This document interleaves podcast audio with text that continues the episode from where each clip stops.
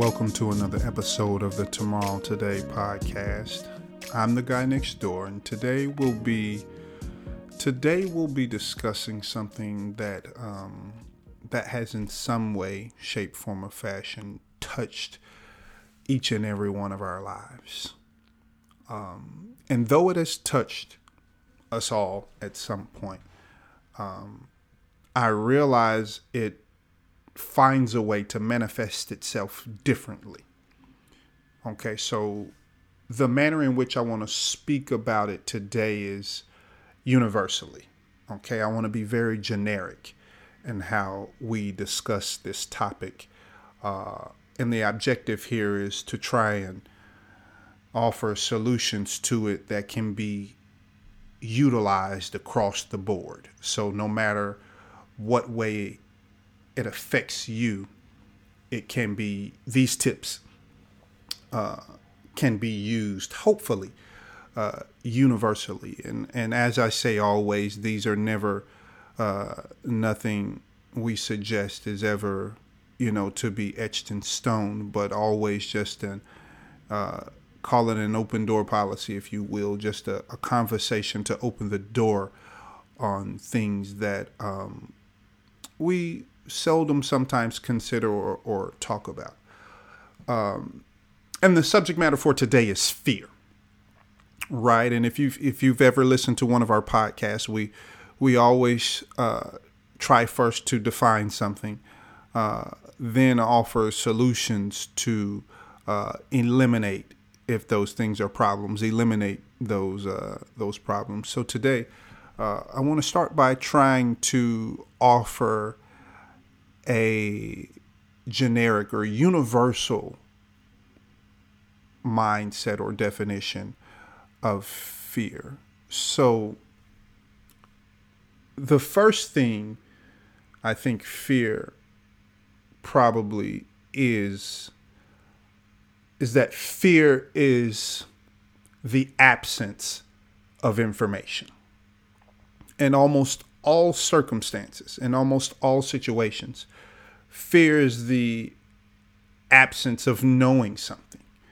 Uh, just like those kids who, uh, which all of us have been children who were afraid of something. Generally, it's the dark, you know, early on. So just like those kids who are afraid of the dark, uh, it's not the dark itself that is the scary part.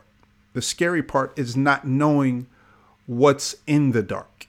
And what what's usually those dark places? The closet, uh, under the bed, anywhere where darkness exists, kids try to avoid for fear of what's in the dark, not dark itself, but what's in the dark. So that's why I suggest that it's it's possible that the absence of information is what uh, produces fear. Um, and along with that, I think fear is also time sensitive, right? I think fear is designed to disrupt or distract us from a particular future, right? Fear very very rarely, you know, plagues our past. Not many things have the ability or, or the chance to plague our past in the first place. But certainly anything that we were feel, fearful of that we've gone through, fear doesn't have an opportunity to play a role in our lives anymore if we've gone through that thing. So that makes fear specifically, you know, something that is designed to like I say, distract us or disrupt us from a particular future. Um, and the next thing I think fear is is fear is very fear is an unpredictable emotion. Right? I think it's very, very unpredictable. You you will hear some people say, uh, allow fear to be your motivation. Well, I think we have to be careful using fear as a motivation because it can lead you to a place and drop you off void of the rush that got you there, right? So we got to be careful allowing fear to drive us towards something because it's very unpredictable, right? It's it's just um, it's just like adrenaline. You know, adrenaline can cause you and give you this great ability to do something, but what if adrenaline escapes you in the midst of you doing that thing it took you to? Right? So we have to be careful. We have to be cognizant of the role that fear plays in our decision making. Right? Uh, so let's discuss briefly how fear can potentially, right, be eliminated. So, uh, to recap, if fear is the absence of information, uh, if it's time sensitive, meaning it's specifically has something to do with our future, uh, and if it's a unpredictable emotion, then it sounds like we can do possibly or achieve the opposite of those things in order to combat fear in our lives. For example, if fear is the absence of information, if that child is standing in front of a open closet door and it's dark. The moment the flip the switch is flipped on that closet fear leaves right? So the information that there's nothing in that closet that can harm you immediately closes the door on fear right? And that information is the same thing we can use in our our adult lives. Right? I believe that whatever that thing is we're fearful of, if we could but gain information on whatever that thing is, then fear, the door to fear has to be closed immediately. And the next thing is time sensitivity. If our fear is specifically designed to disrupt and distract us from a particular future that we're looking at, then that information that we're looking for to alleviate fear will help us understand and have more of a concept of what our future can look like of not necessarily and we've spoke about this before being able to predict the future but certainly uh, being able to eliminate some options a particular future might have to offer us. Right? Uh, and next, the unpredictable part. So, if fear is an unpredictable emotion, then we have to navigate that emotion by understanding when we allow fear to create a decision for us in our lives. So if I got a decision that I'm faced with and I know I have options within that decision, chances are one of those options may be the safest option. And whenever we say something safe, we're suggesting that we can avoid a particular travesty by doing said thing.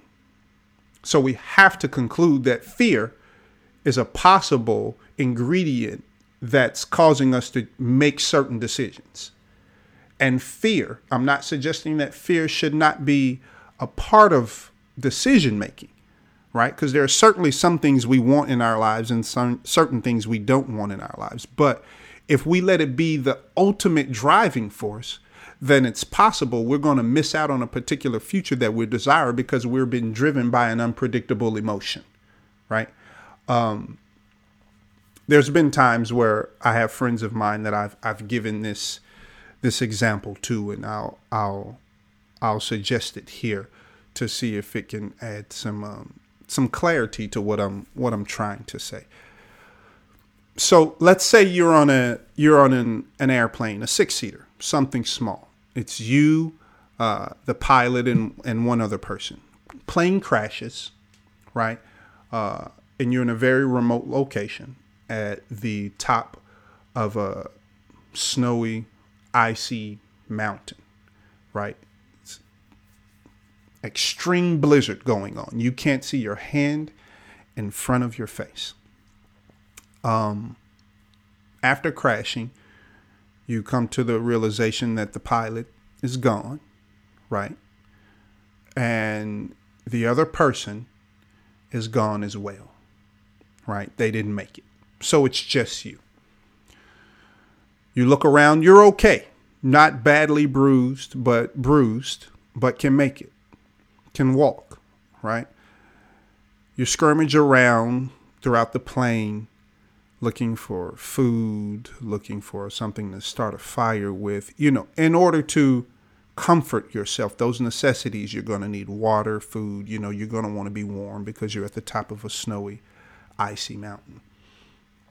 And you find enough. You find enough food for, you know, a few days, enough water for a few days. But you're faced with a decision.